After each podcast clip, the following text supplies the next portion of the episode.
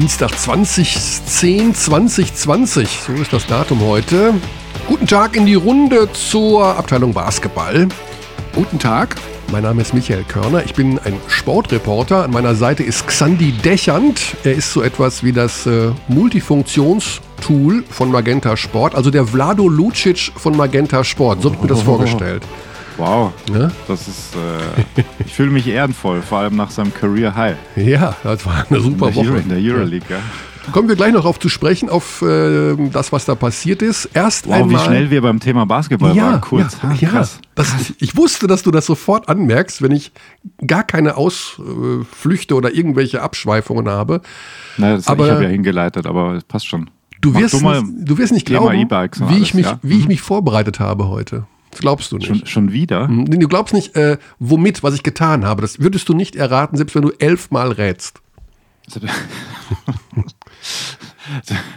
ähm, du hast äh, auf easycredit minus Du kommst nicht drauf. Du kommst nicht drauf. Gelesen. Ich komme nicht drauf. Nein. Ich habe Abdi-Mails gelesen. Okay, da wäre ich niemals drauf gekommen. Von Abteilung Basketball at gmail.com, also dort, wo Hast alle. Hast du das Passwort gespeichert? Ich habe mein Postfachproblem gelöst. Alter, das, das ist ja Wahnsinn. Und ich habe mich. hab mich da durchgewühlt ähm, und ich möchte mir etwas zu Herzen nehmen heute, äh, was mhm. äh, ein Abdi geschrieben hat. Ähm, er hat es auch ganz lieb geschrieben, ich soll es nicht persönlich nehmen, aber er sagt, ich quatsche zu viel und du zu wenig und oh, ich wow. würde dir auch mhm. dauernd ins Wort fallen. Ja, gut. Das, du musst viel quatschen, weil äh, das ist ja dein Job. Naja, also deiner ja auch in einem Podcast. Deswegen dachte ich mir, vielleicht drehen wir das heute mal um. Ich also, bin halt dein Betreuer so ein bisschen auch. Ja, aber vielleicht machen wir das einfach mal so, dass ich wirklich weniger quatsche. Und ähm, also ich möchte ja nicht, dass, ich, dass die Abdis das Gefühl bekommen, ich quatsch dir rein und du kannst dich nicht ausleben. Deswegen feuerfrei. Du, nee, also äh, du musst ja auch mich fragen, wie es mir dabei geht. Ja, also wenn du das möchtest oder beziehungsweise wenn du auch das Gefühl hast wie Claudio, der das geschrieben hat, Shoutout an mhm. Claudio, danke für die Anregung. Shoutout nämlich. Ja. Das wird immer besser. Podcast-Speech hier. ja, Lead Speak. Lead Speak. Mhm. Also wenn du auch das Gefühl hast, so wie Claudio, dann mach, mehr, mach Quatsch mir rein und mach, mach du. Äh. Nee, du, für mich ist das super. Ich arbeite ja auch immer parallel ein bisschen dazu zur Aufnahme. Ist das dein Ernst? ist, das jetzt, manchmal. ist das jetzt dein freaking Ernst, dass du nebenher arbeitest? Hast du das noch nie mitbekommen? Ja, ich denke, du, du, ich merke, dass du tippst und aber ich vermute, dass du, ich hatte immer gehofft, sagen wir es mal so, dass du nebenher recherchierst. Ja, auch das. Also es ist eine Mischform. Jetzt gerade musste ich nachschauen, wie dieser neue Bayreuther Spieler namens Olisevicius nochmal heißt. Ja. Ja. Osvaldas Olisevicius. Ja. Mhm. Oswaldas, genau. Oswaldas, genau. Der wird hundertprozentigen Spitznamen haben. Also die werden nicht Oswaldas rufen, glaube ich. Aber die haben auch einen anderen Olli Spieler, vielleicht. der heißt mhm. äh, Derek Pardon. Mhm. Und also Pardon my French, das kannst du so, ja. Und der, weißt du, woran mich das immer erinnert? Wow.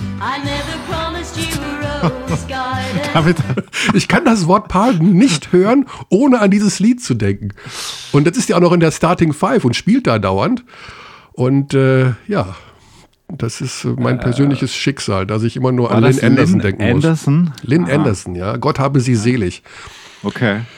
Ja. Das, äh, damit habe ich jetzt überhaupt nicht gerechnet. Also du bist ja wirklich so multimedial, wirklich jetzt schon am Start. Vor allem sind die, dich selber um einen Spieler. Die Abdis wow. sind verwirrt, weil du bist ja Launchpad Xandi. Ja, und bist ja eigentlich. Launchpad Körny am Start. Ja, und jetzt bist du der, äh, der äh, Verwirrte wahrscheinlich in dem Moment, weil ich hier nämlich einfach so. Die Abdis können jetzt leider nicht sehen, wie du gerade gebounced hast. Also wie, als ob da jetzt ein fetter Beat gekommen wäre. Ich liebe dieses Lied auch, muss ich dazu sagen. Ich mm. bin tatsächlich da auch äh, Fan. Du bist tatsächlich Fan, warte mal kurz. Kona 3. Kona 3. Kona 3. Jesus. Das ist nicht fair. Also, soll ich jetzt sagen, Roger Federer. Brathändel, ne, Oldenburg, das liebe ich. Modern, aber irgendwie. Hm, hm. Super spontan. Komm, Körne, Top 3 Songs. Holding Back the Years, Simply Red, Heart of Glass, Blondie, aber die neue Version von Miley Cyrus finde ich absolut überragend. Aha. Und dann, ich bin natürlich ein Kind der 80er und bin da so leicht, leicht stehen geblieben. Deswegen mm, Marillion Kaylee, boah, kann ich immer wieder hören. Aber Holding Back the Years von Simply Red ist die Eins für immer. Frag mal Steffi Graf, die hat das auch gesagt. Ja, wirklich. Steffi Graf ist ein riesen Simply Red-Fan. Okay, wieder was gelernt. Also Mhm. Ja. jetzt äh, geht es in den Bereich der, also Lynn Anderson doch nicht Top 3, obwohl es gerade so Ja, es, äh, es rutscht ganz stark nach vorne. Wahrscheinlich nach der heutigen Folge wird's, äh, nein, Simply Red wird's nicht drankommen. Aber das sind so diese, das ist einfach, wenn man in irgendeiner Zeit groß, auch die, ich höre natürlich fast nur noch neue Sachen. Ich höre ja gar nicht den ganzen 80er Schmarrn, aber wenn du die Top 3 nennst, dann geht man einfach dahin zurück, wo man hergekommen ist. Denke ich. Ist Ich glaube, es bringt so. nichts, wenn ich jetzt was sage, weil du, also ich kenne zumindest Simply Red von deinen Sachen. Was Du kennst, ja, du kennst ja Blondie, Heart of Glass. Blondie kenne ich auch, ja. Okay. Und die neue Version von Miley Cyrus. Boah, Ah, stark. Also ich bin ja auch Miley Cyrus-Fan. Okay. Ja. ja. Wir reden über Basketball. Du hast diesmal abgelenkt vom Thema. Du bist hier reingestiegen mit Musik. Diese Mentalität ist Loser-Mentalität. Ähm, ganz Ein kleiner kurzer, Teaser. ganz kurzer Schwenk. Ich weiß nicht, ob wir es direkt einmal anfassen sollen, das Thema Alba Berlin, weil wir müssen es anfassen. Aber wir, Ja. wir können es auch relativ zügig beenden, weil an diesem Dienstag, 20.10.2020, um übrigens jetzt gerade 10.21 Uhr, kein Witz, Das ähm, ist wirklich Wahnsinn.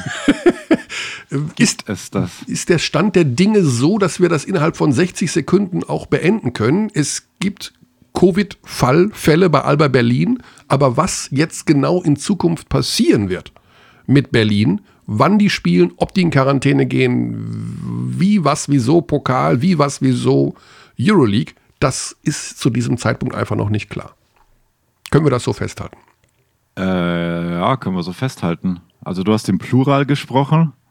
Ich habe, ja, ich habe dich mit gefragt, vielleicht weißt du mehr, was du den Abdis sagen kannst. Ich weiß nichts, außer das, was ich jetzt gerade gesagt habe. Ja, okay. Nee, nee, wir müssen der Dinge harren. Genau. Und ähm, ja, es trifft ein Euroleague-Team. Das ist natürlich äh, mega schade erneut, weil die Euroleague-Saison schon auch trotz dieser komischen Situation Spaß macht bisher, weil es gab zwei grandiose Siege am Freitag, die ich mit dem Attribut historisch versehen habe auf unserem gemeinsam geteilten, äh, gescherten Twitter-Account. Korrekt. Wie heißt der Handle, Conny? Wie Abteilung Basketball? Du meinst, äh, Abteilung Basketball heißt unser äh, Twitter-Account. Äh, A, A, B, B, B, ab, ab.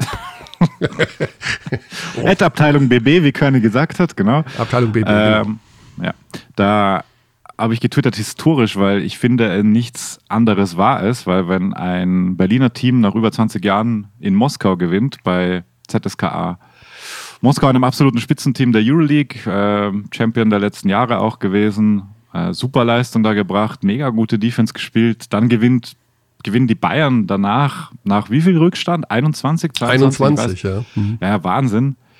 Ähm, und kommen da einfach zurück gegen Fenerbahce, die jetzt auch nicht irgendjemand sind. Ja, aber ich kann man glaube, das schon- sind auch war nicht das so historisch, stark. König? War- ja, das, war das das war, his- ja, das war historisch. Also man muss mit dem Begriff immer sehr, sehr vorsichtig sein. Äh, historisch, ne, das sollte man nicht inflationär verwenden. Eben, eben. Und ich Aber, glaube mir, ähm, ich tue das nicht. Nee, und es war, ich meine, Berlin hat noch nie in Moskau gewonnen. Im, Damals war es noch was? Ulev Cup? Nee. Ja, irgend so Ähm, ein Europe Cup damals in den 90ern oder sowas. Da hieß das ja jedes Jahr anders. Und äh, die Münchner noch parallel dazu. Es war ein super Abend. Also ich habe ein Spiel ja selber kommentiert, das der Berliner und dann die, äh, das letzte Viertel mir noch auch angeschaut, direkt live, was die Bayern gemacht haben. Große Geschichte, ja, wir müssen sehen, wie es weitergeht. Die Euroleague hat ja beschlossen, dass mh, Spiele, die aufgrund dieser Covid-Umstände verlegt werden müssen, eben nicht Letzter Sieg bei ZSKA Moskau am 13.01.2000 in der FIBA Europa Liga. Also das war der Sieg zuvor. Ja. Deswegen. Ja. Okay. Also, äh, dass Spiele nachgeholt werden, wenn eben eine Mannschaft aufgrund von Covid-Infektionen nicht vollständig antreten kann. Also bis, ach, wenn sie bis acht Spieler aufbieten können, dann sollen sie spielen. Wenn aufgrund der Covid-Infektion das nicht möglich ist, dann wird dieses Spiel kann es bis zu dreimal verlegt werden. Ich weiß nicht, wie sie das hinkriegen wollen, aber das haben sie sich vorgenommen. Was jetzt mit der BBL ist und den jetzt natürlich dem ausgefallenen Pokalspiel gegen Braunschweig und den noch zwei ausstehenden Pokalspielen am kommenden Wochenende, das entzieht sich momentan noch unserer Kenntnis, aber das wird im Laufe der Woche, ich vermute sogar noch im Laufe des Mittwochs, vermute ich mal, ähm, beschlossen werden. Ähm, es gab ja die Ansage, dass man auch da nachholen will, wenn etwas passieren sollte. Äh, bleibt natürlich nur wann. Wenn es halt ein Euroleague-Team trifft, ist es halt relativ schwierig. Genau, also vor allen Dingen, wenn äh, das Team in Quarantäne muss und nicht nur die ähm, infizierten Spieler einfach äh, in Quarantäne gehen müssen und ja. die anderen dürfen spielen. Schwierige Sache. Von Alba uns, wäre. Ja? Wird, ja, uns, wird uns begleiten, dieses, dieses Thema. Da machen wir uns gar nicht, äh, Na klar. Äh, machen wir uns gar keinen vor. Das wird bis zum Ende der jeweiligen Spielzeiten immer wieder auftauchen. Und äh, das ist die neue Wirklichkeit, wie es so schön heißt. So, zu den anderen so. Spielen aber am Wochenende. Ja, was ist dir in Erinnerung geblieben? Ist irgendwas Ungewöhnliches passiert? Also ich finde, es ist wahnsinnig viel Ungewöhnliches passiert. Also zum einen. Kann man vielleicht sagen, dass der FC Bayern München Basketball die Rechnung präsentiert bekommen hat nach dem Euroleague Grind. Das war elegant, hm? Ja, das war Gegen, elegant, ja. Also ähm, das war Trinkieri, mhm. das war Trinkieri, der schon vor dem Spiel ähm, im Interview gesagt hat, äh, das ist hier nicht einfach nur der Nachtisch, so wie es äh, Kommentator Benny Zander ihn gefragt hat, ist das jetzt einfach hier nur der Nachtisch? Nee, es ist, äh, eventuell kriegen wir die Rechnung präsentiert für das, was wir in der Euroleague geleistet haben. Also da hat er eine auf böse Trinkierisch, Auf Trinkierisch klang das dann so. Or dessert or die Rechnung. you know? It's how you look at the things. Ja. ja. Böse Vorahnung hat er gehabt. Ähm, werden wir gleich mit Raul Corner besprechen, wie, wie aus seiner Sicht dieses, äh, diese größte Überraschung des ersten Pokalspieltages äh, passieren konnte. Fangen wir am Samstag an. Ulm-Bamberg, muss ich ganz ehrlich sagen, die Ulmer habe ich eigentlich ein bisschen stärker eingeschätzt, aufgrund der Tatsache, dass sie so eine starke Finalrunde damals in äh, München gespielt haben im Juni. Aber irgendwie. Ja, auch aufgrund des Eurocup. Also. Ja, also die haben schon Eurocup gespielt. Im, Im, Wettbewerbsmodus genau. sozusagen. Ja. Aber 65 Punkte, äh, das war nichts Überragendes. Bamberg sehr solide, also das ist ein neues, ein anderes Bamberg, aber ein, ein Bamberg, das durchaus ähm, denke ich mal, seinen Spot haben wird in der Liga und auch im Pokal. Ich meine, ich, das könnte ja auch eine Partie gewesen sein, die bereits über den Einzug ins Top 4 eventuell entscheidenden Charakter gehabt hat in der Gruppe. Absolut. Aber es ist jetzt halt einfach das Bamberg des Johannes Cornelius Maria Josef. Boyakas. Ja, aber. Das ist seine Handschrift schon. Ja, aber äh, ausgeglichen. Also du hast vier Spieler, die zweistellig gepunktet haben. Ähm, sehr, also die Spielanteile sehr verbrei äh, gleichmäßig, also sehr, sehr rund alles in irgendeiner Form. Mhm. Und ähm, das hat schon nach was ausgesehen. Also das war schon dafür, dass die starker Larsen. Ja, dass die, dass die Vorbereitung ja gerade erst äh, gewesen ist. Dann Göttingen, Frankfurt. Hm, Frankfurt sehe ich in diesem Jahr, also wenn die weiter so spielen, da sehe ich die ja auf einem ganz schweren Weg. Ja, spinnst mhm. du. Das war natürlich mhm. sehr wenig. Mhm. Ähm, gut, dann haben wir, ich war noch beim Samstag, ne? Bonn-Oldenburg vielleicht auch die zweitgrößte Überraschung nach ja. dem äh, Bayreuth-Sieg gegen die Bayern. Denn es ist, ähm, ja, Bonn, wissen wir, war letzte Saison eben tatsächlich mit das schlechteste Team der Liga und Oldenburg Kontinuität, Kontinuität, also wieder mit äh, Rashid Mahal Basic, wieder mit äh, Ricky Paulding, eine wirklich gute Vorbereitung gespielt, nichts auf die Reihe bekommen.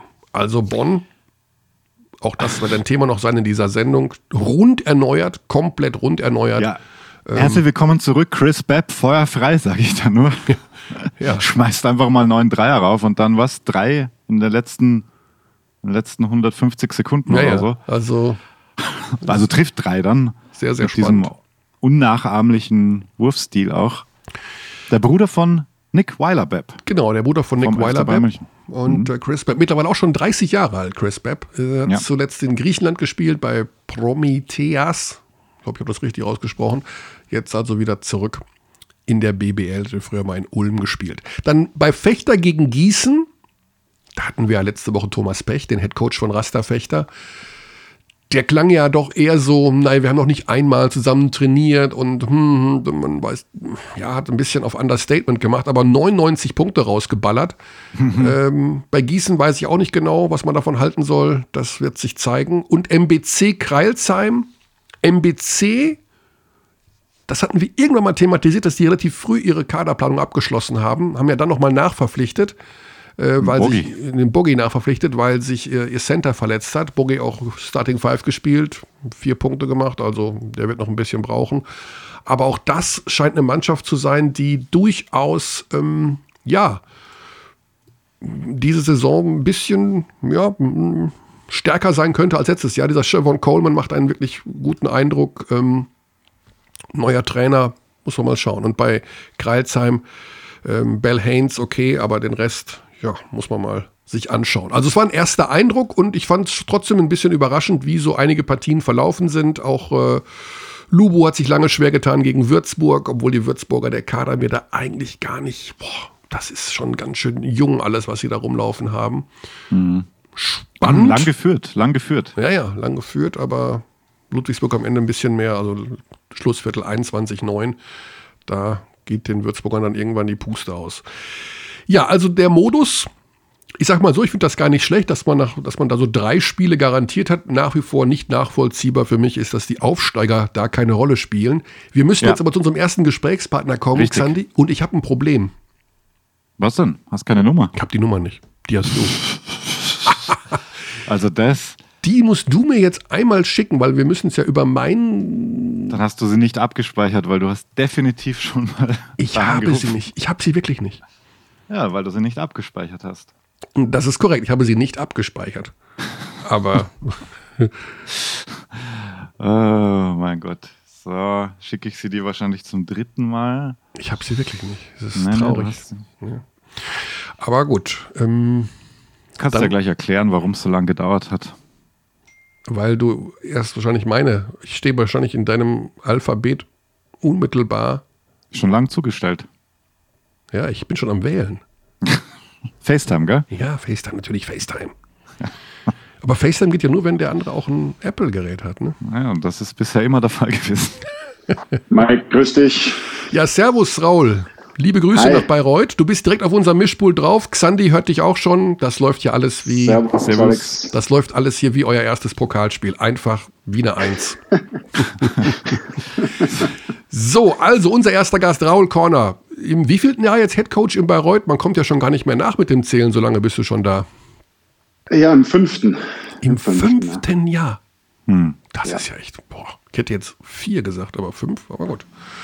Ein Muster an Ich hätte sechs Beständigkeit. gesagt, tatsächlich, aber gut, fünf Ja. sind. ja. Hm. Zumindest auf der Coach-Position, ja. Ja. Naja, sagen wir mal so, du musstest mal wieder ein Team aufbauen um Basti Doret und Andy Seifert herum. Ja, nichts ganz Ungewohntes. Stimmt, ja.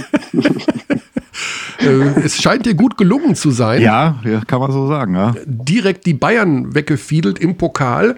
Das große Thema war natürlich, wie konnte das passieren? Und am Ende sagen alle, die Energie. Jetzt sag uns doch mal, dass nicht nur die Energie eine Rolle gespielt hat, sondern auch, ähm, ja, taktische Finessen, spielerische Überlegenheit, Dominanz auf der Also Trainerposition. d- defensiv schon sehr weit. Ich finde, das war beeindruckend. Also zunächst einmal danke für die Komplimente.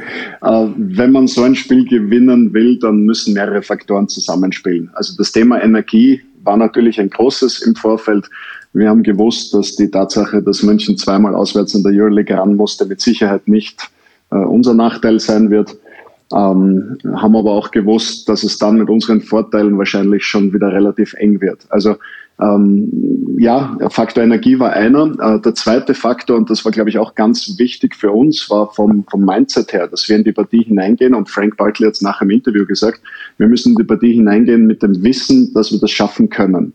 Ähm, also das Motto war so, äh, let it be a surprise for everybody else. Ähm, aber äh, nicht für uns, weil es ja durchaus sein kann, und man hat ja den Spielverlauf dann gesehen, dass man äh, im Spiel ist und dass man auch führt und das muss man akzeptieren und darf auch nicht dann am Ende das weggeben, weil man sich denkt, naja, klar, dass wir verlieren. Also ich glaube auch das, dass dieser Mindset in dieses Spiel hineinzugehen ein ganz entscheidender und ganz wichtiger war. Und da muss man natürlich konstant auf hohem Niveau agieren. Also wir, wir haben mit Sicherheit über 40 Minuten äh, keine perfekte, also bei weitem nicht, aber eine sehr reife Leistung äh, gezeigt. dass der Energielevel war, also das ist die Basis, das ist die Notwendigkeit. Ohne das brauchen wir über das Spiel gar nicht sprechen. Ähm, aber wir waren auch, ähm, was die, die Umsetzung unseres, unseres Gameplans anbelangt, sehr konstant, sehr reif. Und das war vielleicht das für mich jetzt überraschendste und positiv überraschendste, nicht, dass wir das Spiel gewinnen konnten oder gewonnen haben, sondern dass wir in der Lage waren, über 40 Minuten eigentlich derart abgezockt schon zu agieren und das Mitte, Ende Oktober. Das mhm. war für mich so das sehr positive aus diesem Spiel. Ja. Wollen wir die Mannschaft so ein bisschen kennenlernen, soweit das möglich ist in dieser frühen ja. Phase? Also Basti Doret und Andy Seifert brauchen wir nicht drüber reden. Das sind äh, Aushängeschilder des Vereins und des deutschen Basketballs seit Jahren. Der Star, wenn man das so ein bisschen sagen darf, weil 20 Punkte in der zweiten Hälfte, Frank Bartley der Vierte, ähm, in, gefunden in der zweiten spanischen Liga. Und jetzt hau ich mal einen raus. Ich glaube, den hast du entdeckt über Eric Maika, euren Ex-Spieler, weil das ist nämlich der beste Kumpel von ihm.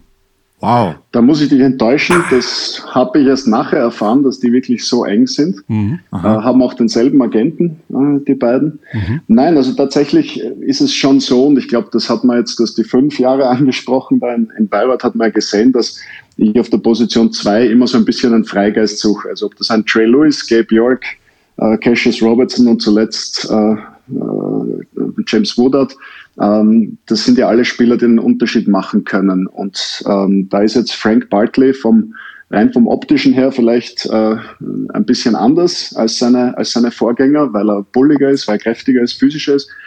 Ähm, aber vom, vom Grundgerüst oder von der äh, Grundausrichtung schon ähnlich. Ist ein Spieler, mhm. der den Unterschied machen kann, der, der scoren kann und scoren möchte ähm, aber es doch auch innerhalb eines Teamkontext, einer Teamphilosophie macht.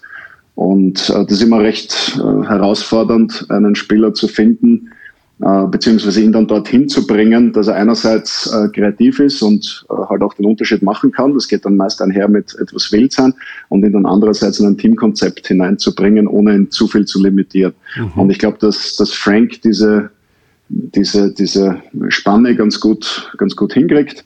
Ähm, hatte zu Beginn, die ersten ein, zwei Wochen, hatte mir ein bisschen Sorgen gemacht, ob er das, äh, diese Umstellung auf, auf äh, BBL, Fokus und Intensität und so weiter hinbekommt. Ähm, aber das war dann relativ schnell eigentlich da und ich glaube, dass da noch viel Potenzial in dem steckt. Ja, ja Eric Maiker und er haben zwei Jahre in, äh, auf dem College zusammen gespielt, ähm, Brigham Young, ja. und sind seitdem irgendwie Best Buddies.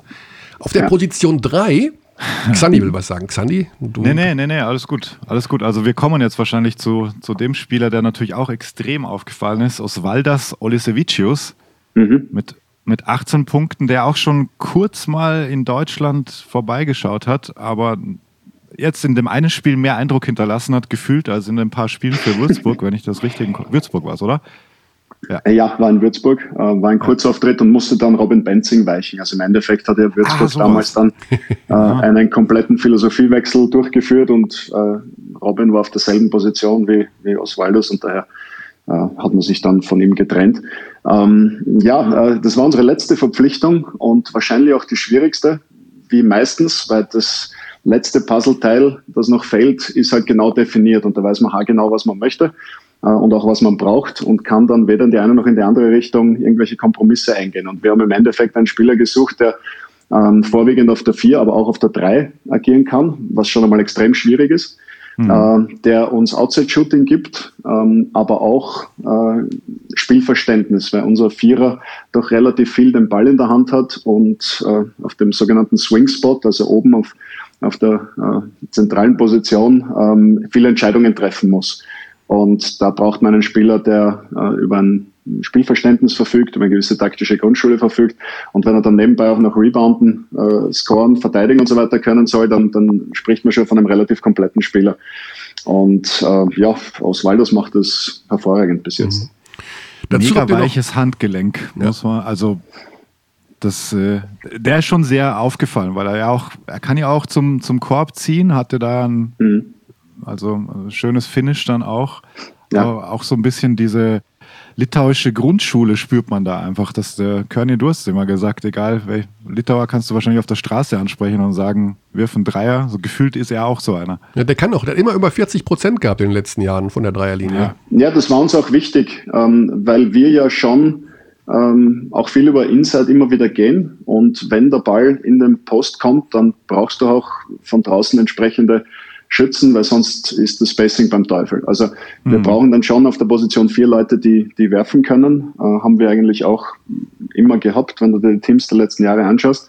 Äh, wenn der dann zusätzlich auch noch ein guter Passer ist äh, und das Spiel entsprechend mhm. versteht, dann hilft das natürlich. Mhm. Und bei, bei Oswalders oder Ossi, wie wir ihn liebevoll nennen. Ah, da ist der ähm, Spitzname. Wir haben uns schon gedacht, dass ihr nicht Oswalders nennt. Nein, nein, da bist du ja wahnsinnig. Also äh, Ossi ist es dann letztendlich geworden. Der Ossi, okay. Ähm, und ähm, ja, äh, er startet vor allem immer wie die Feuerwehr. Also äh, ist ja im Endeffekt Geschmackssache, ob ich jetzt mit, mit Matt Taibe oder mit ihm starte. Mhm. Wir haben da auch ein bisschen herumexperimentiert in der, in der Preseason, sind aber drauf gekommen, dass äh, das Aussehen extrem gut ins Spiel startet. Ähm, und äh, für Matt es eigentlich keinen Unterschied macht, ob er von der Bank kommt oder beginnt. Der ist immer solide. Äh, und daher ist es dann letztendlich diese, diese Line-Up geworden. Aber ich glaube, wir haben da äh, mit beiden Spielern äh, Leute, die ja, einen Unterschied machen können und die auf ihre Art und Weise ein Spiel beeinflussen können. Mhm. Dann habt ihr, also einer der Spieler, der in den letzten Jahren ja immer so ein bisschen eine Schlüsselposition, eine Schlüsselfigur in deinem Team war, war ja Nate mhm. Linhardt. Jetzt habe ich ja. das Gefühl, mit diesem David Walker hast du dir einen Spieler gesucht, der ihm einfach optisch total ähnlich sieht.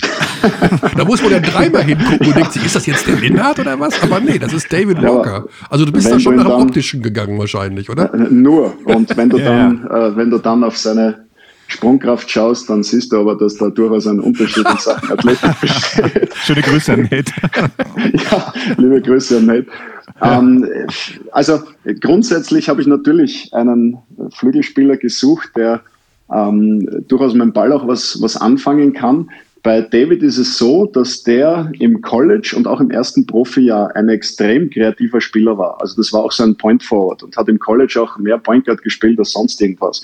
Und wurde in Spanien, wie die meisten äh, ausländischen Spieler in Spanien, wurde klar in eine Rolle äh, gesteckt. Und äh, das hat jetzt nichts mit gut oder schlecht zu tun, sondern ähm, das so funktioniert auch diese Liga. Das sind eher die, die, die Spanier, die Kreierer und wenn die etwas Bestimmtes brauchen, dann suchen sie sich ausländische Spieler und geben dem diese Rolle. Und dann hat der die auszufüllen. Das hat David extrem gut gemacht, hat aber sicherlich seiner Kreativität nicht geholfen in den letzten Jahren. Und ähm, der, mein Sales Pitch ihm gegenüber äh, war ja auch, also sicherlich nicht das Finanzielle oder dass wir da jetzt groß international spielen oder sonst was, sondern äh, war eigentlich das, äh, ihm zu sagen, schau, ähm, ich weiß, dass du ein kreativer Spieler sein kannst Mhm. lass uns gemeinsam versuchen, das wieder aus dir rauszubekommen.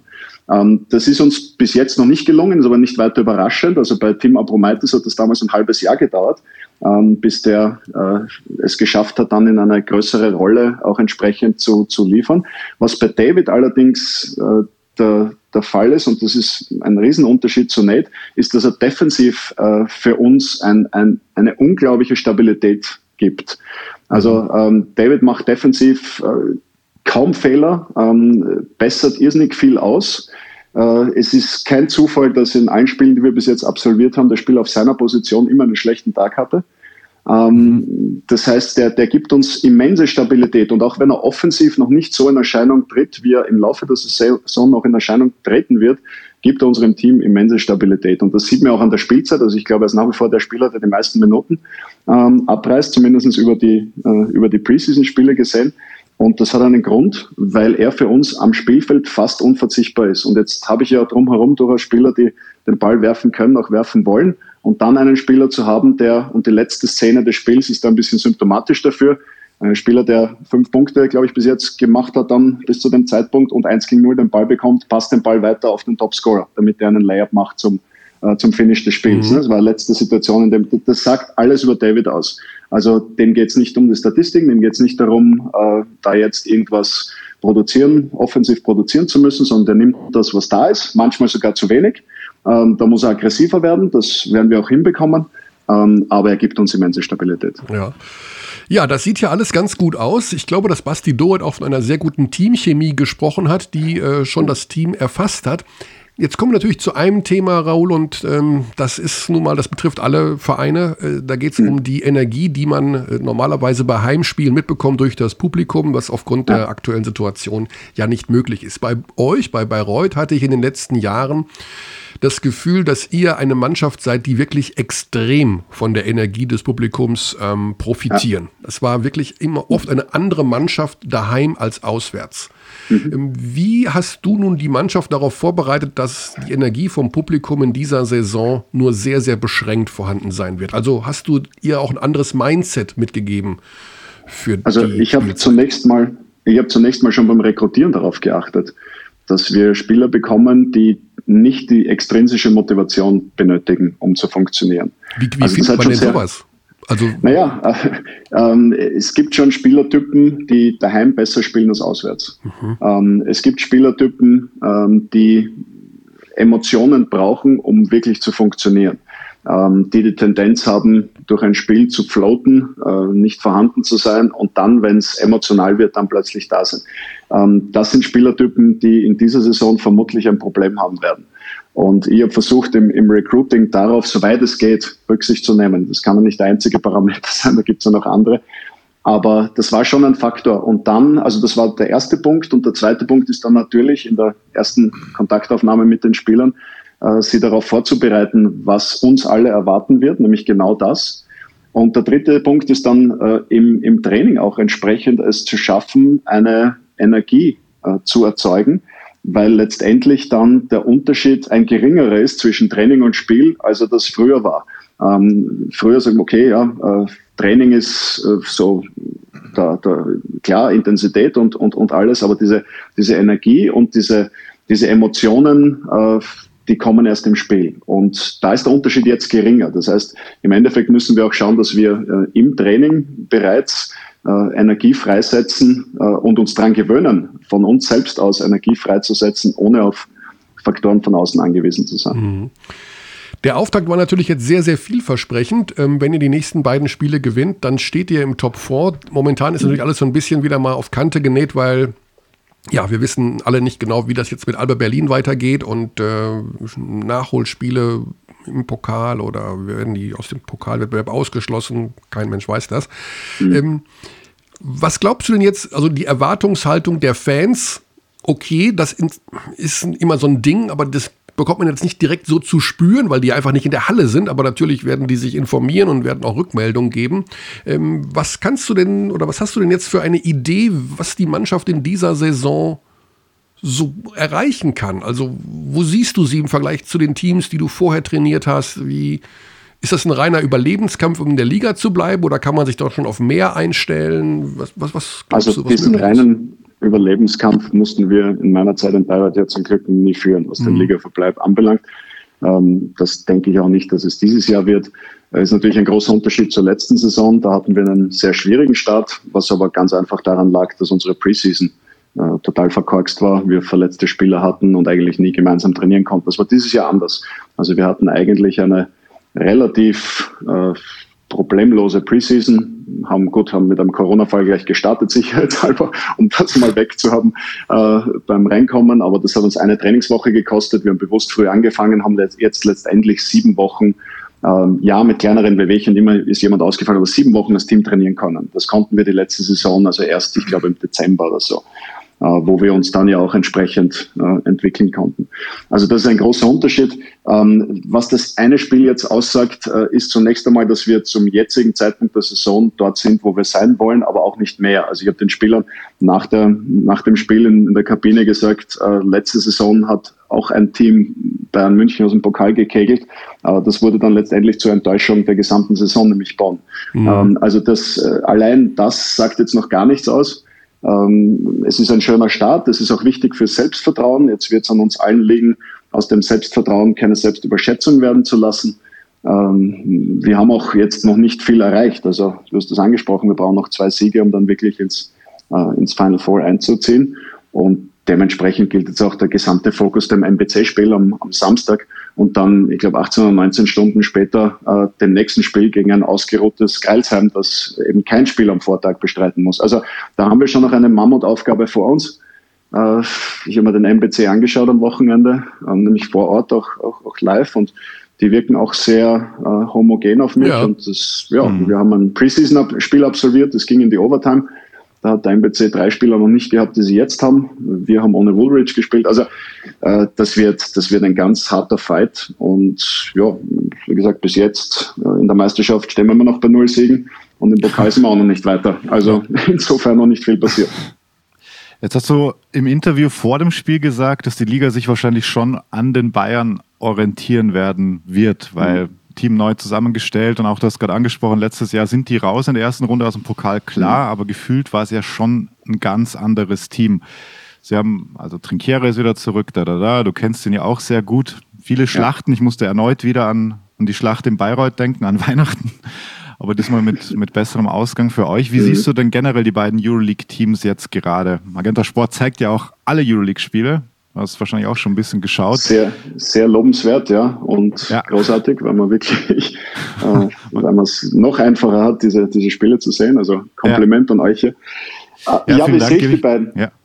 Also ja. zunächst einmal äh, sehe ich, dass die Euroleague nicht, noch, noch nicht die Qualität hat der letzten Jahre. Das glaube ich ist, mhm. kann man jetzt schon mal sagen. Ähm, ob das jetzt an Covid liegt, ob das an, den, äh, an der langen Pause liegt, die, die dazwischen äh, gelegen ist, oder ob das an den nicht vorhandenen Zuschauern liegt, kann ich schwer sagen. Ähm, was die zwei deutschen Teams generell anbelangt, ähm, ja, Bayern München äh, hätte im, müsste im Prinzip jetzt 4-0 darstellen, weil sie äh, auch gegen Mailand eigentlich ja. das bessere Team waren für mich. Ähm, da haben ein, zwei individuelle Fehler am Ende dann die Partie kippen lassen. Äh, du hilfst halt nicht weg vom besten Werfer in der engen Phase bei plus zwei. Also äh, das, das waren so Kleinigkeiten äh, am Ende, aber bei, was bei Bayern München im Gegensatz zu den meisten anderen Euroleague-Teams ist, du hast eine ganz klare äh, ein ganz klares Profil der Mannschaft. Du weißt ganz genau, wofür dieses Team steht. Die stehen für Athletik, für äh, Aggressivität, äh, diese, diese Switching Defense, die ja oft jetzt schon besprochen wurde, bereitet vielen Teams Schwierigkeiten. Ähm, und das kombiniert mit der Physis und der Länge, die sie auf den Positionen haben, ähm, ja, das macht sie sehr, sehr schwierig zu spielen. Ähm, ja. Es wird natürlich immer, nachdem das ein Team ist, das, das äh, viel, viel Physis, viel Energie und, und Athletik braucht, werden die immer gewissen Schwankungen in der heimischen Meisterschaft ausgesetzt sein, weil du diese Energie halt auch nicht immer bringen kannst. Und bei den meisten, vor allem High-Caliber-Spielern, ist es halt dann oft so, dass die sich emotional auf die Euroleague konzentrieren und wenn du in äh, Tel Aviv und dann äh, in Istanbul spielst und fliegst dann in die Metropole Weißenfels und spielst gegen Spieler, von denen du von niemandem noch jemals was gehört hast, dann gehst du dieses Spiel anders an, als wenn plötzlich Fenerbahce vor dir steht. Das ist, das ist ganz normal und ähm, damit wird Andrea wahrscheinlich die ganze Saison äh, kämpfen müssen und wird diesen Kampf auch austragen, wie ich ihn kenne. Ja. Ähm, aber da glaube ich schon, dass man, dass man ein Team sehen wird, zumindest bis zu den Playoffs, ein anderes Team in der Euroleague sehen wird als in der, als in der deutschen Liga. Dann beim Playoffs verschiebt sich der Fokus wieder und dann ist ja auch egal, ob die jetzt als erster, zweiter oder dritter in die Playoffs gehen. Das wird für Bayern München keinen Unterschied machen. Ähm, ja. Was Alba anbelangt, sieht man eigentlich, glaube ich, recht deutlich, dass die noch nicht ganz ihren Flow gefunden haben. Also ähm, obwohl der, der Kern schon wieder mal beisammen geblieben ist, sind doch wichtige, strategisch wichtige Positionen neu und die sind noch nicht äh, in Sync, wie sie in ein paar Wochen oder Monaten sein werden. Äh, ich glaube nicht, dass man sich um Alba Sorgen machen muss. Ob die auf Dauer mit der Physis von München zurechtkommen, wird sich zeigen. Aber je besser die zusammengespielt sind äh, und je mehr Flow die haben, umso, umso gefährlicher werden auch die wieder sein. Raul, ganz lieben Dank für deine Zeit und für die interessanten Einsichten in Medi Bayreuth 2020, 2021. Du hast noch einen Sehr Spieler gerne. dabei, der heißt Derek Parden. Und da habe ich noch, ja. äh, haben wir noch eine kleine Idee für den Fall, dass der sich mal über Einsatzminuten bei dir beschweren sollte, was du ihm vorspielen kannst. Können langsam mal aufpassen wegen GEMA. Ich, ich glaube, solche Scherze hat er noch nie gehört in seinem Leben. Also nee, wahrscheinlich. Ich glaube auch nicht. Ich glaube auch nicht. Ich glaube auch nicht. Äh, Und dann haben wir, dann, abschließend, Raul, wir müssen natürlich ja. Mini, Mini Austria-Schlenker machen wir jetzt noch, weil du hast ja. noch einen Spieler drin, die wundersame Karriere des äh, Philipp Chalapur. Ja. Jetzt ist er bei dir gelandet. Kannst du ganz kurz einordnen, Ähm, der war Topscorer dann in Österreich letztes Jahr, glaube ich, nachdem er in der Ja. dritten spanischen Liga war. Genau. Ja. Ja, äh, ein bisschen, also die, die, diese Laufbahn von, von Philipp spricht ein bisschen oder spiegelt ein bisschen seine Arbeitseinstellung wider. Also das ist ein extrem harter Arbeiter, ähm, der sehr, sehr committed ist äh, und in seiner Karriere eigentlich seine Heroes of Tomorrow äh, Geschichte hingelegt hat, obwohl er nicht mehr der jüngste Spieler ist, aber der ist Schritt für Schritt hat sich dann nach vorne gearbeitet und ähm, wird das auch weiter tun, weil er die Einstellung besitzt, die er hat und weil er der Typ ist, der er ist. Ähm, also der, der wird sich auch auf dem Level durchsetzen. Okay, cool. Und um die kleine Austria-Ecke abzuschließen, wir grüßen auch Martin Schiller in Kaunas, der mit 4-0 Oh ja. gestartet ist. Wahnsinn. Großartig. Großartig, fantastisch. Also ich sitze jedes Mal nervös vor dem Bildschirm Ja. und schaue mir die Kaunerspiele an. Habe mir schon ein bisschen Sorgen gemacht nach der äh, Niederlage gegen Lietkabelis in der, in der litauischen Liga, weil da haben sie nicht gut ausgeschaut. Ja. Aber so geht's. Und ja, für Martin top und großartig. Wunderbar. Dann hoffen wir, dass, dass äh, der Höhenflug anhält, sowohl bei allen österreichischen Akteuren als auch natürlich bei Medi Bayreuth. Lieben. Dank für deine Zeit. Alles Vielen Gute Dank fürs nächste euch. Wochenende und äh, vielleicht klappt es ja mit dem Top 4 und wir hoffen, dass es insgesamt mit dem Top 4 klappt. Aber das ist ein anderes Thema. Ja, Danke, das hoffen wir alle. gute Zeit, Raoul. Vielen Dank. Bis Danke dahin. euch. Tschüss. Ciao. Ciao. So, jetzt So, habe ich ein jetzt. bisschen Sorge, dass äh, der Xandi hier den Rahmen sprengt, denn wir haben jetzt, jetzt kommt nämlich was Ja, ganz jetzt Wildes. kommt- jetzt kommt ja, was ja. ganz Wildes. So, du, ich, übergebe jetzt einfach an dich. Sorry, Claudio. Körny muss jetzt, muss jetzt hosten, weil all das, was jetzt kommt, damit Okay. habe ich gar nichts zu tun und ich hoffe, es ist trotzdem gut. Also, für alle Ja. Abdis, die mit dem Namen Marc Suhr nichts anfangen können, das werden nicht viele sein. Marc Suhr ist äh, eine Basketball, deutsche Basketballlegende aus den äh, 90er Jahren. Aus dem Westen eher, oder? Kann man sagen? Also, also Ja, was heißt aus dem Westen? Also, er ist, äh, aber das hätten wir Raul noch fragen müssen. Denn Suhr hat ja auch mal für Bayreuth gespielt. Die Sache ist die, Marc Suhr, schwuppdiwupp, also super Spieler gewesen, mittlerweile äh, zartes Jährchen jünger als ich persönlich, also die 50 stabil überschritten, hat einen Sohn und der heißt Leon Kratzer. Leon Kratzer, der Neue bei den Telekom Baskets Bonn. Und ähm, ja, logischerweise ist das äh, Familientradition, einfach sehr, ein sehr guter Basketballer zu werden. Und wir machen jetzt Folgendes. Wir werden gleich mit Leon Kratzer sprechen, aber vorher mit seinem Vater. Den rufe ich jetzt direkt an.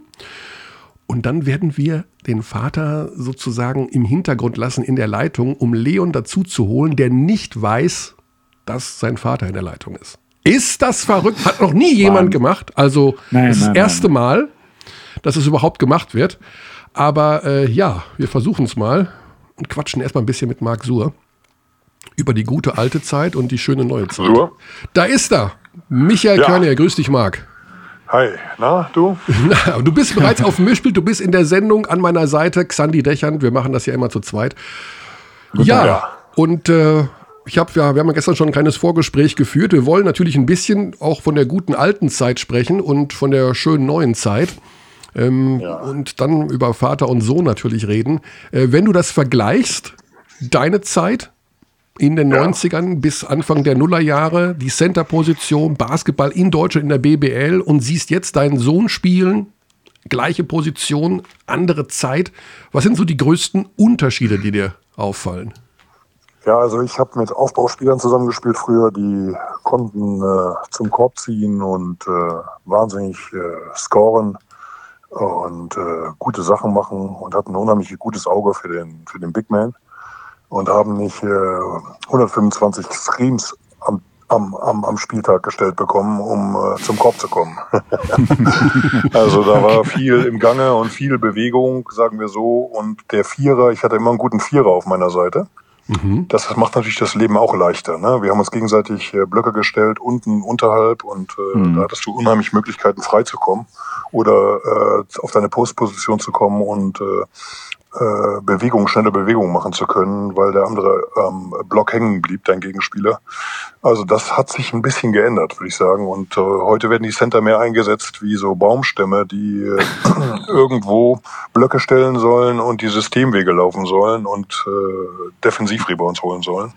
Also und raus aus der ähm, das Zone. hat sich Spacing. Genau, genau. Das hat sich sehr geändert, muss ich echt sagen. Also ist auch ein bisschen traurig, weil ich bin ja noch so groß geworden. Mein großes Idol war Karim Abdul-Jabbar mit seinem langen Hakenwurf von einem Bein. Mhm.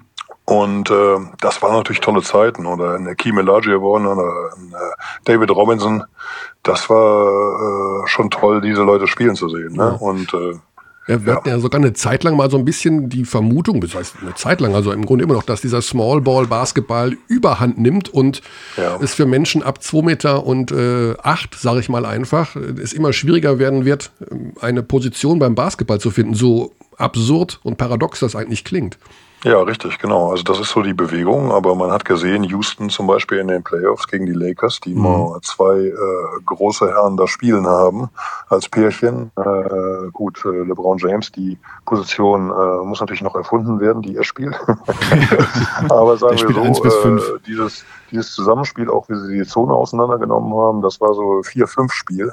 Und ähm, ich muss sagen, mit äh, AD da in der in der Zone, der hat schon gezeigt, dass er da die ganzen Schüsse ändert und äh, weil er ein Scoring Big Man ist, äh, Mhm. dass es da kein Vorbeikommen geht. Und ähm, ich glaube, Houston hätte Capella nie weggeben sollen. Also das war ein großer Fehler. Äh, das hat sich da behauptet. Und ich glaube auch äh, Miami, ich fand die Playoffs zwar gut, aber jetzt nicht so spannend, sagen wir so. Mhm. Ich habe schon spannendere Playoff-Finals gesehen. Das stimmt, äh, ja. als das, ja, genau. Und ähm, ich muss sagen, er hat Adebayo ist äh, schon sich bewiesen, dass der Big Man noch sehr viel auch. wert ist. Ne? Ja. Bei, bei Madebayo ist natürlich auch so ein Hybrid dann irgendwie, der, also Shooting Big Man ist ja auch so eine neue Kategorie. Angeblich Ja. kann er das ja auch. Ja. Ähm, also das, den, den schaue ich schon auch gern, sehr gerne an. Ja, richtig, das äh, gebe ich absolut zu. Also der ist, ähm, es gab ja immer solche, äh, äh, ich weiß noch, als Bamberg da mit äh, äh, Karl-Heinz gespielt hat, Mhm. haben wir ihn ja Karl-Heinz immer genannt, der war sensationell. Also das gab solche äh, Positionen, die können ganz klar im Center spielen, auch wenn sie jetzt nur 2,8 Meter acht oder 2,6 Meter sechs sind. Ne? Mhm. Äh, Ich streite mich öfters mit meinem Sohn, der sagt, das ist äh, kein Fünfer, äh, das ist kein Vierer, äh, ist äh, einer mit 2,6 Meter sechs wäre bei uns kein Center gewesen. Also der hätte das äh, nicht äh, äh, geschafft irgendwie mit seiner Größe, es sei denn, der hatte solche Talente wie Karl-Heinz da. Aber ich muss sagen, der Abayo, äh, der ist schon, Bam ist schon jemand, der äh, da wahnsinnig Athletik mit sich bringt, aber man hat auch gesehen, dass er an seine Grenzen kommt, wenn er da gegen AD spielt. Ne? Also das hat man Ja. ganz klar gesehen. Also man merkt, Marc, da ist auf jeden Fall die Basketball-Expertise nicht nur noch da, sondern sie ist auch auf dem aktuellsten möglichen Stand. Ja, die Leidenschaft auch vor allem. Ja. das ist, Ja, äh, richtig, ja. richtig. Und äh, Ja. ich meine, ich habe mir, ich gucke ja gerne die Classics und wenn ich äh, gesehen habe, so ein ähm, Celtics äh, Lakers Matchup von früher, das war schon sensationell. Also Ja. das muss man ganz klar sagen. Und äh, derjenige, der sagt, die hätten keinen Basketball gespielt oder keinen schnellen athletischen Basketball, dann tut's mir leid. Also die haben schon toll Absolut, gezockt. ja. Ne? Mit Jetzt wollen trotzdem-. Ja. Jetzt wollen wir trotzdem über deinen Sohn reden, der äh, Ja. im Übrigen nicht weiß, dass du gleich in der Leitung bist. Ich hoffe, außer du hast es ihm gestern noch verraten, dann wäre ich äh, ein bisschen enttäuscht, aber hast du sicherlich nicht Ja. gemacht. Nee, nee, ich habe ich hab, äh, ganz dicht gehalten, so wie du es mir aufgetragen hast. Und äh, ja, also äh, das kann Sehr ich ja gut. nicht äh, dann äh, verraten. Nee, das nee, ist klar. ja unmöglich. Ähm, Aber wie hast du das dann jetzt vor, Körny? Also du rufst jetzt an, Ja. du bringst die Anrufe zusammen und Genau. dann, äh, Ja, soll dann Marc wir ein ruhig bisschen. sein kurz und ja, dann, genau. Und dann schauen wir mal, was er. Es gibt so zwei, drei Fangfragen, äh, wo man Leon vielleicht ein bisschen mitkriegen kann. Dazu gleich mehr. Einen Satz wollen wir, bevor wir Leon dazu holen, natürlich äh, vom Vater direkt hören. Ähm, Leon hat ja die letzten Jahre doch im Grunde fast jährlich den Verein gewechselt. Wie hast du jetzt, er ist ja noch sehr jung für einen Center 23. Ja. Ähm, Ja. Wie hast du seine Entwicklung jetzt gesehen in den letzten Jahren? Bist du, ich sag mal in Anführungszeichen, zufrieden damit, wie sich alles entwickelt hat? Oder hast du auch eine Ungeduld festgestellt bei ihm? Wie ist da aus deiner Sicht momentan der Stand? Ja, also ähm, das wissen ja viele nicht. Und ähm, das ist, finde ich, ganz wichtig zu wissen, dass er äh, wirklich einen ganz lukrativen Vertrag in Bamberg hatte. Und äh, man muss sich vorstellen, er hat eine äh, fünfstellige äh, Monatssumme äh, netto äh, aufgegeben. Äh, um für Peanuts in Frankfurt zu spielen. Also das zeigt auch sehr viel über Leon. Der ist ein sehr unmaterialistischer Junge und äh, er wollte unbedingt spielen. Also das Rennpferd wollte aus der Box sozusagen. Mhm. Und ähm, da in Bamberg hatte es wirklich so einen äh, äh, Moment gegeben, wo halt die jungen Spieler nicht aufs Feld kamen. Ich habe ja selbst in Italien gespielt längere Zeit und äh, als die Bossmann-Öffnung war und die haben, also wie der Berliner Trainer, der spanische Trainer das zeigt, die haben ein unheimlich gutes Händchen in den äh, südlichen Ligen, äh, ihre eigenen Talente einzubauen in diese äh, äh, Systeme. Und ähm, das hat einfach gefehlt. Und ähm, in Frankfurt mit Gordy Herbert, äh, da hat das einen tollen Schritt gemacht dann, ne? dass er dann endlich mal aufs Feld kam und äh, in der ersten Bundesliga sich behaupten durfte. Ne? Also ich muss sagen, ähm, ich glaube Leon äh, äh, vom, vom Stile her, wenn er sich noch ein, wenn der Außen, äh, also der Turnaround-Schuss und all diese Freiwürfe und das alles zu, zu, zurechtkommt, äh, dann kann er eine riesen Entwicklung machen. Das glaube ich Mhm. auch. Also ich bin, äh, ich bin jetzt nicht jemand, der sagt, ich bin zufrieden oder nicht zufrieden, weil ich mich da raushalte. Er muss seinen Weg finden und er muss es selber schaffen. Ich finde diese Väter immer schlimm, die sich da einmischen und versuchen dann immer dem Jungen sozusagen den Weg aufzuzeigen. Äh, Das muss er in der heutigen Zeit selber schaffen. ne? Ja. Das muss von seiner eigenen Energie kommen. Dann machen wir das jetzt mal so. Marc hört einfach mit zu und kann sich auch jederzeit einschalten. mal gucken, wie sich das so entwickelt. Und jetzt versuchen wir mal den, den Sohnemann, der wie gesagt nichts weiß davon, dass äh, der Vater mithört und in der Leitung ist, direkt dazu Das. Live-Experiment mit Michael Körner. Ja, Heute. das ist echt ein Live-Experiment, muss ich sagen. Also, aber ich Äh, habe äh. Ja. die halbe Nacht wach gelegen, weil ich das äh, einfach Also du hast dich gar nicht eingekriegt vor Lachen, als du, als du mir von der Idee erzählt hast. Es war wie so ein kleines Kind, hast du dich gefreut. Ja, Also, ich habe mich gefreut, das muss ich zugeben. Ja, aber finde ich gut. Ich hoffe, dass es technisch Spaß an der klappt. Sache. Mhm. Hoffe ich auch. Und äh, ist er jetzt Servus. Servus Leon, Michael hier, grüß dich. Servus, servus. Wir sind zu zweit, der Xandi ist an meiner Seite. Servus, Jawohl. Leon. Servus, Servus. Leon. Ja, ähm, schön, dass es geklappt hat. Ähm, Training scheint äh, nicht zu sein heute Vormittag. Das ist eine super Sache. Wie war denn die Reaktion so? Also erstes Spiel, Telekom Baskets Bonn, neuer Verein, ein Verein, der letztes Jahr Probleme hatte. Jetzt buff, du rein, sofort satt gescored. Wie ist deine persönliche Befindlichkeit momentan? Ähm, ja, ich muss sagen, also fühlt sich natürlich gut an. Ähm, ist natürlich sehr schön, glaube ich, so eine, äh, ja, eine neue Saison zu starten, so in den Pokal zu starten und ähm, glaube die ganzen Reaktionen auch von den ganzen Fans und alles war ziemlich positiv. Auch äh, die Art und Weise, wie wir Basketball gespielt haben, ähm, immer nur positives Feedback bekommen. Also dass es auch sehr sehr schöner Basketball war und ja, ich glaube, das äh, ist einfach nur schön, sowas zu hören. Ja. Also 21 Punkte muss man sagen an der Stelle, 10 von 11 aus dem Feld, Effektivitätswert äh, über- durch die Decke mit was? 28 plus minus 20, also äh, Und, und dann auch noch gegen Mahal Basic und sieben Oldenburg. Rebounds und das Ganze gegen Oldenburg, genau. Ja, also Genau, kann man schon mal richtig. machen. Ja. Herzlich willkommen in Bonn. das stimmt, ja. Das stimmt. Ja, wieder ein neuer Verein, Leon. Wir verfolgen natürlich wie Gesamtbasketball Deutschland schon seit vielen Jahren deine Karriere, weil es war ja immer klar, da ist einer, der hat enormes Potenzial. Ähm, das ist jetzt so ein bisschen besser geworden, nochmal in Frankfurt durch die Spielzeit. Kannst du uns vielleicht so ein bisschen erklären, warum du nach Bonn gegangen bist? Wie haben die dich sozusagen geködert? Mit welchen, ich will nicht sagen Versprechungen, aber mit welchen Aussichten? Ähm, ja, ich muss sagen, einfach, ähm, es war natürlich ein bisschen ein verrückter Sommer, glaube ich, für, für jeden Einzigen, der so ein bisschen äh, vertragslos war. Genau. Ich glaube, das war nicht einfach für die, für die ganzen Personen. Und ähm, ja, ich muss sagen, ich habe dann relativ gute Gespräche mit Bonn gehabt, ähm, haben mir eine gute, ja, einen guten Plan vorgezeigt sozusagen, ähm, mir, mir gezeigt, mir gesagt, was sie machen wollen, wie sie wieder ähm, sozusagen in die Spur zurückfinden wollen, ähm, dass sie angreifen wollen und dass äh, ja, sie auch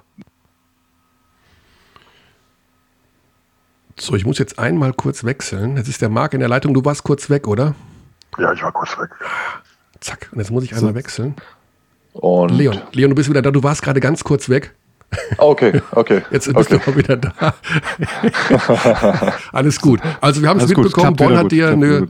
Die Aussicht, denke ich mal, auch auf Spielzeit gegeben, oder? Dass du da einfach richtig. Genau, Ne? genau richtig. Also ich, für mich war es sehr wichtig, dass ich ähm, einen Verein habe, der, ähm, dem ich trotzdem Verantwortung übernehmen darf, wo ich trotzdem ähm, sehr viel Spielzeit haben äh, an und ja, genau, das war mir, das war mir ein sehr wichtiger Faktor einfach noch. Mhm. Also nicht, dass ich jetzt zu irgendeinem Verein gehe, wo ich sage, okay, das ist finanziell vielleicht etwas äh, besser oder etwas schöner, aber ähm, wo ich halt genau weiß, okay, ich kann mich nicht zeigen, ich äh, werde vielleicht nicht so viel spielen wie, ähm, ja, wie in Frankfurt zum Beispiel oder mhm.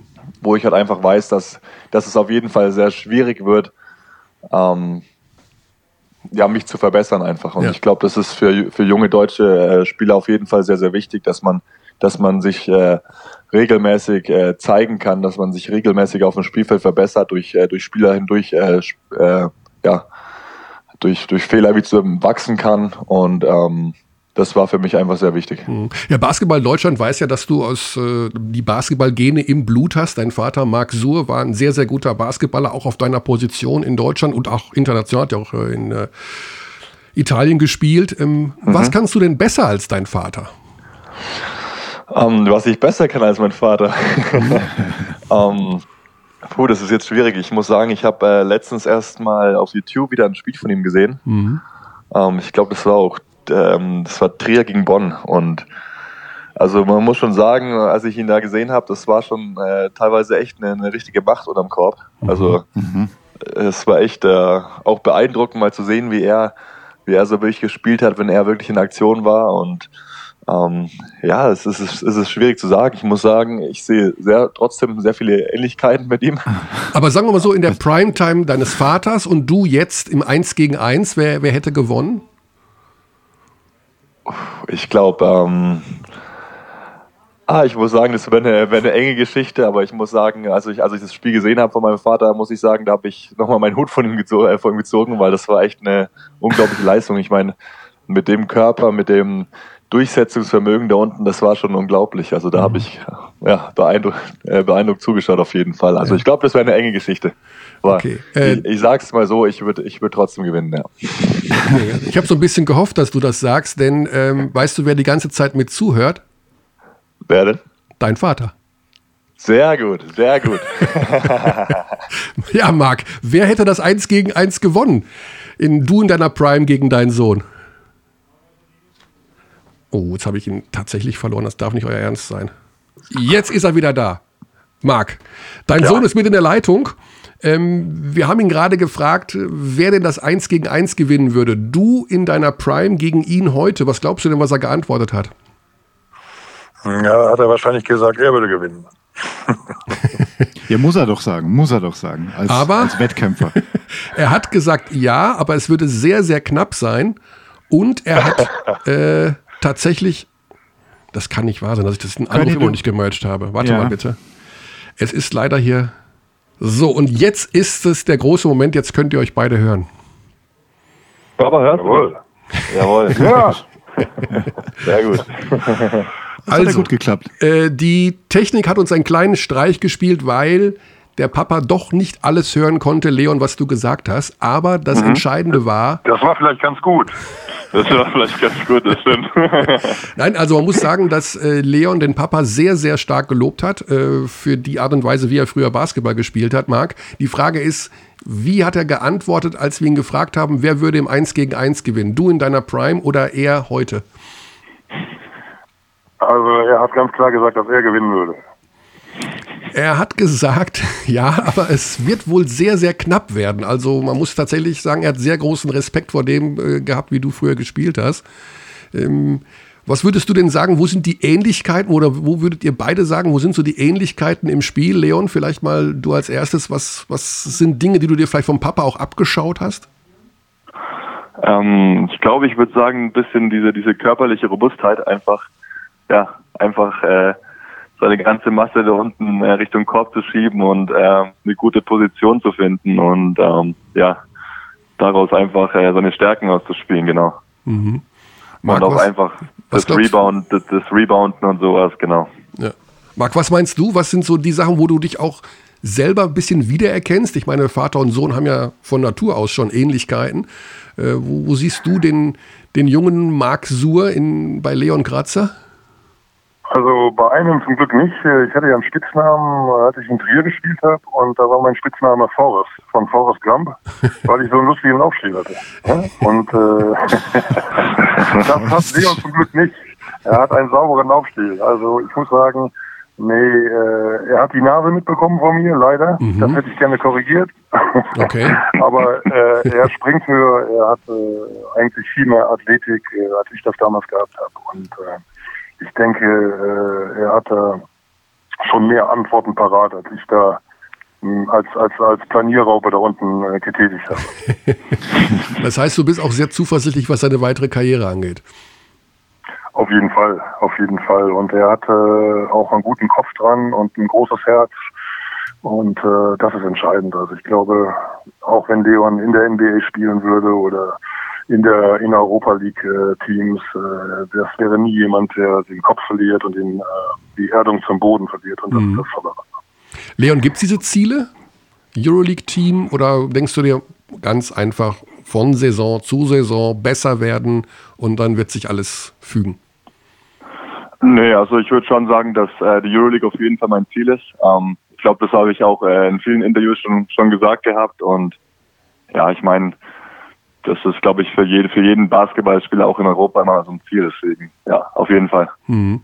War der Papa denn so in der Jugend so, ein, so eine Soccer-Mom, also der am Rand äh, gestand und äh, reingerufen hat, mach dies, mach das, oder hat er dich in Ruhe gelassen?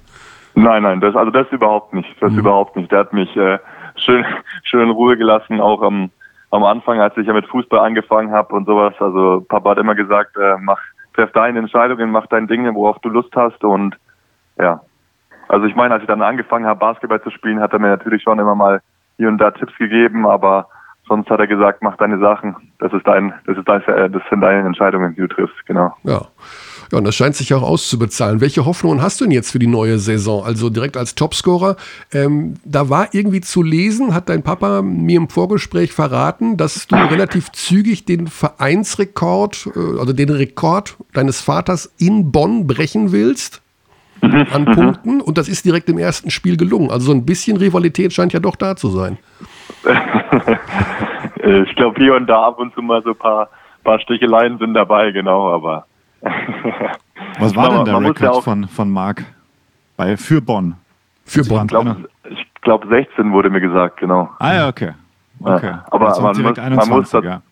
Man muss dazu auch sagen, dass, dass Papa die auch mit zwei kaputten Füßen gemacht hat. Also ich glaube, ich glaub, zu der Zeit war es so ein bisschen, ja, ging es schon los mit seinen Füßen und äh, ja, für den Zeit 16 Punkte aufzulegen, da ist das ist schon nicht schlecht, ja. Ja.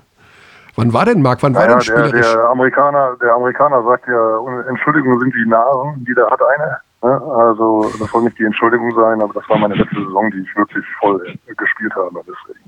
Was- Da war ich schon im Ausklang sozusagen. Und was war Auf deine Rente. beste Saison im, im Nachhinein, wenn du äh, mal zurückblickst? Ähm, Leon oder? Nee, ich? deine. Deine, ja, okay, äh, meine. Das äh, würde ich sagen, also unter Don Beck äh, mit Trier, als wir den Pokal gewonnen haben Mhm. und ähm, als wir dann, ich meine, ich habe immer das Glück gehabt, in guten Teams zu spielen, auch in Bayreuth damals. Wir haben immer die Playoffs geschafft und äh, immer uns positioniert in den Playoffs, hatten auch ein paar Mal äh, das Glück dann, äh, also in der zweiten Runde Playoffs sind wir ja immer auf Berlin oder Leverkusen gestoßen, die damals sehr dominierend waren vom Budget und von den Spielern her. Aber wir konnten sie immer ärgern oder mal ein Spiel abholen und ihnen ein Spiel klauen. Und ähm, ja, wir sind immer so ins Halbfinale vorgestoßen. Und ich muss sagen, in Trier war so die, die beste, die beste meiner Zeiten. Ja. Das klingt jetzt so ein bisschen so, wenn man sich erst, das erste Spiel anschaut, äh, Leon, als könnte das jetzt deine bis dahin beste Saison werden äh, mit äh, den Telekom Baskets Bonn. Das wird man dort gerne hören. Ähm, wie ist momentan so äh, die Erwartungshaltung nach diesem doch, also das hast du ja nicht mitbekommen, das letzte Jahr äh, bei den Bonnern, das war ja grauenvoll. Aber gibt es so eine Art Erwartungshaltung, wo du merkst, okay, die wollen doch wieder hier ähm, dahin, wo sie mal hergekommen sind, also zumindest in die Richtung der Playoffs gehen? Ja, also das auf jeden Fall, das, das merkt man auf jeden Fall in Bonn. Ähm, man merkt auch, dass das letzte Jahr noch ein bisschen, ja, ein bisschen so ein Dorn im Auge ist, auf jeden Fall. Ähm, aber ich glaube, dass, wie gesagt, Bonn ist ein gut organisierter Verein, der, der in die Playoffs gehört, der äh, eine große Historie hat und deswegen, ähm, ja, ich glaube, der ganze Verein zieht auch einfach daran. Die wollen wir da oben hin, wo sie hingehören und das merkt man einfach auch im ganzen Umfeld und ja, auch die, die Fans, die man ab und zu mal trifft. Genau. Also gute Nachricht für die Fans im äh, Rheinland. Es kommen, so wie es aussieht, bessere Zeiten, auch dank Leon Kratzer. Ich danke euch beiden ganz herzlich äh, für Dankeschön, eure Zeit. Dankeschön. Äh, eine schöne Vater-Sohn-Geschichte in der BBL. Wir werden das natürlich weiter verfolgen. Marc wird weiter sehr viel NBA schauen, so wie ich das vorhin rausgehört habe, aber Oder sicherlich auch- Euroleague bei Oder Magenta Euroleague.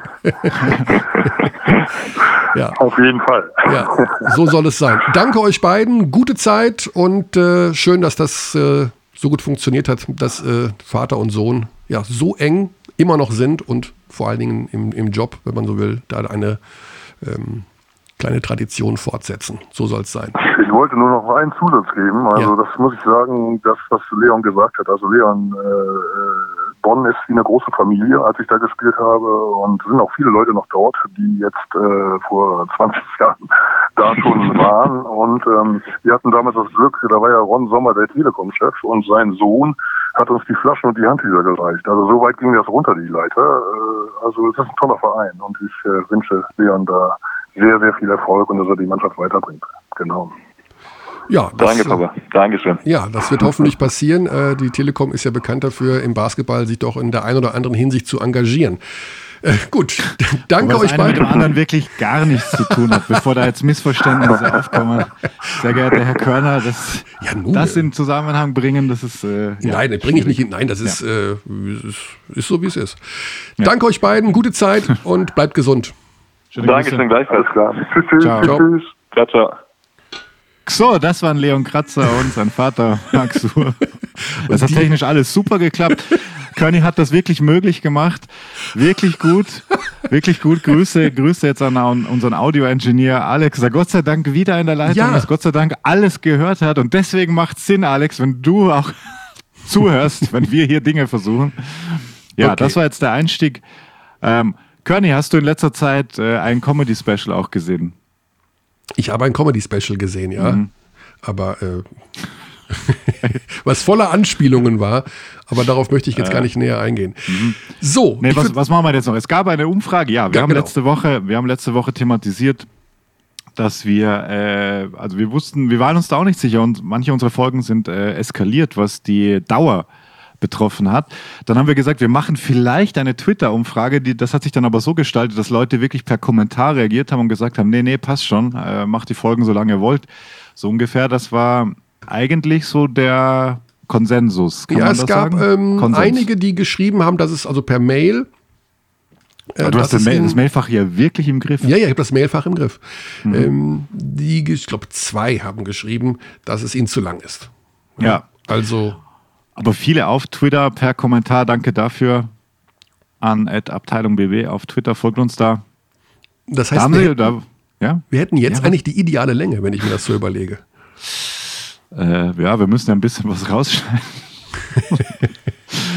äh, ja, also wir müssen ja nicht jede Woche zwei Stunden machen, das, das, das brauchen wir jetzt überhaupt nicht. Wir können ja ein bisschen nach vorne schauen, was sind die nächsten Spiele und an der Stelle sei auch nochmal, weil wir gerade äh, Eigenwerbung gemacht haben für unseren Twitter-Account, auch wieder eine, eine Rezension dalassen im Podcast iTunes Store, das hilft uns und auch, uns auch da folgen. Ich habe gehört, dass die Podcast-Rankings von Apple auch anhand der neuen Fans entstehen. Also das, da geht es gar nicht um, um Aufrufe, sondern ähm, je mehr einem folgen und je mehr neue Fans du dazu bekommen hast innerhalb eines Rhythmus. Also ganz komisch. Okay. Jedenfalls schön fünf Sterne da lassen, das ist toll, das hilft uns. Das äh, Körny liest sich das alles durch. Das ist ja, noch ein Postfach, Körny. Ja, wie geht's weiter? Euroleague Was ist das nächste Spiel, das du kommentierst? FC Bayern München gegen ähm, Olympiakos Piräus am Freitag, den 23. Oktober um 20.15 Uhr beginnt die Übertragung bei Magenta Sport. Wow. Das Alba-Spiel ist ja terminiert für den 22. Oktober. Da gehe ich jetzt mal davon aus, dass das nicht stattfindet. Gegen Baskonia wäre das, das Heimspiel. Gegen Rockers Gidreitis, das wäre natürlich schon schick gewesen. Ähm, ja, muss man. Noch ist es nicht abgesagt. Noch ist es Also, nicht abgesagt. Es kann auch stattfinden, aber jetzt stand 20.10. Dienstag Mein persönliches Gefühl sagt, es wird nicht stattfinden, aber wir, wir müssen auf die Entscheidungen warten. Genau. Und dann am Wochenende ist wieder Vorher schon am Mittwoch, Körny, du vergisst immer unsere Freunde aus Ulm, die spielen in Podgorica. Genau. Das Im wird auch Eurocup. ganz interessant, weil Podgorica soll auch nicht gerade ähm, einfach sein, was die Corona-Situation angeht, aber Daumen drücken, dass das funktioniert. Und am Wochenende ist dann wieder der Magenta Sport BBL-Pokal. Ähm, wir haben es ja gerade schon bei Raul gehört, da sind dann oft auch zwei Spiele hintereinander für die Teams innerhalb von kurzer Zeit. So wie der erste Spieltag sich gestaltet hat, verspricht das einiges an Spannung zu geben in den unterschiedlichen Spielorten. Auch da natürlich entnehmen Sie bitte die aktuelle Situation rund um Alba Berlin der Tagespresse. Sehr schön. Eigentlich mal gehört. Aber ich musste auch gerade dran denken, als du begonnen hast. Wer sich Martin Schiller und Schalgiris Kaunas anschauen will, die spielen am Donnerstag ab 18.45 gegen Valencia. Und dann, was haben wir noch? Panathinaikos gegen Fenerbahce. Ja, auch, auch okay, gell? Ja, also im Grunde, ich habe ja sehr, sehr viel geschaut äh, von den ersten Spieltagen. Ähm, mir haben auch einige Auftritte von, von Roter Stern Belgrad ganz gut gefallen. Ähm, auch die, die, wie ZSKA bei Fenerbahce gewonnen hat, war interessant. Ähm, die Roter Stern Hälfte- Belgrad auch mit, einem- mit, mit BBL-Gesicht Sascha Obradovic natürlich. Ja, ja. Ähm, also ganz spannende Sache. Und Maccabi Tel Aviv hat, Oh, sorry. und Maccabi Weißt du Tel? Aviv hat schon nachverpflichtet, wie ich gehört habe. Ja. Ähm, Da soll angeblich Mary Staudemeyer hinkommen. Ach, wieder mal, der ewige Staudemeyer in, in, in Tel Aviv. Also sie haben sich entschieden, wieder, also ist noch nicht sicher, aber es ist wohl ganz stark im Gespräch. Ja, man muss äh, schauen, wie das Corona-bedingt alles weitergeht. Bei Brescia hat sich übrigens ein Spieler zum zweiten Mal infiziert, ne? Ja, ich habe es auch gelesen. Tyler Kalinowski. Ähm, Also, Amari Stoudemire war natürlich bei Hapoel Jerusalem und da ist, war er ja wohl auch Anteilseigner. So, so ja, ja, genau, der ist ja schon da längere Zeit in Israel. Lieblingsspieler von wem, lieber Körny aus unserer Redaktion? aktiv. Äh, Mary Staudemeyer? Ja. Wahrscheinlich, bitte. wahrscheinlich von Oxy, oder? Nein. Also bitte, Oxy ist äh, viele, viele Hardcore, Die Ja. Hard 76ers-Fan. Warum sollte er dann Staudemeyer-Fan sein? Von Manu? Genau. Ah, Shoutout. Und Shoutout, und wann hat Manu Geburtstag? Jesus Maria. Morgen. Also, ganz, ganz liebe Grüße. Echt? Ja, wir schenken dir Amari Staudemeyer in der Euroleague. ja, ja, der hat morgen Geburtstag. Manu hat morgen Geburtstag. Das hätte ich jetzt gar nicht in meinem Kalender gehabt, aber Mhm. ist natürlich notiert, Manu. Ja, sagt er, während seine Nase größer und größer Und wir haben auch ein, äh, ein Lied extra für dich äh, aufgenommen. I beg your pardon. I So, das soll es dann aber auch an Quatsch gewesen sein für heute. Wenn Xandi nichts mehr hat, Dann machen wir heute eine kurze Folge, ein kurzer Dienstag. kurzer Dienstag. Wir müssen Mhm. eh noch schauen, wo wir was rausschneiden. Das war ein technisches Desaster. Zum Glück hat es keiner mitbekommen. Das war wirklich ein absolutes Highlight, ja. Danke nochmal an Leon Kratzer und Vater Max Suhr. Gute Ich Zeit muss immer an Marc Sura auch denken. an Max den noch? Surer, an den, an den Rennfahrer. Mhm. Mhm.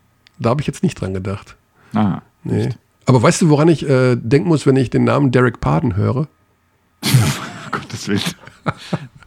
ja, das haben wir jetzt ein paar Mal gehabt. Mach äh, Aloha und dann Paris, Athen auf Wiedersehen bis nächsten Dienstag. Dann hoffen wir, dass sich alles in jeder Hinsicht entspannter darstellt. Unsere technischen Verbindungen und alle virulenten Geschichten rund um BBL und Euroleague.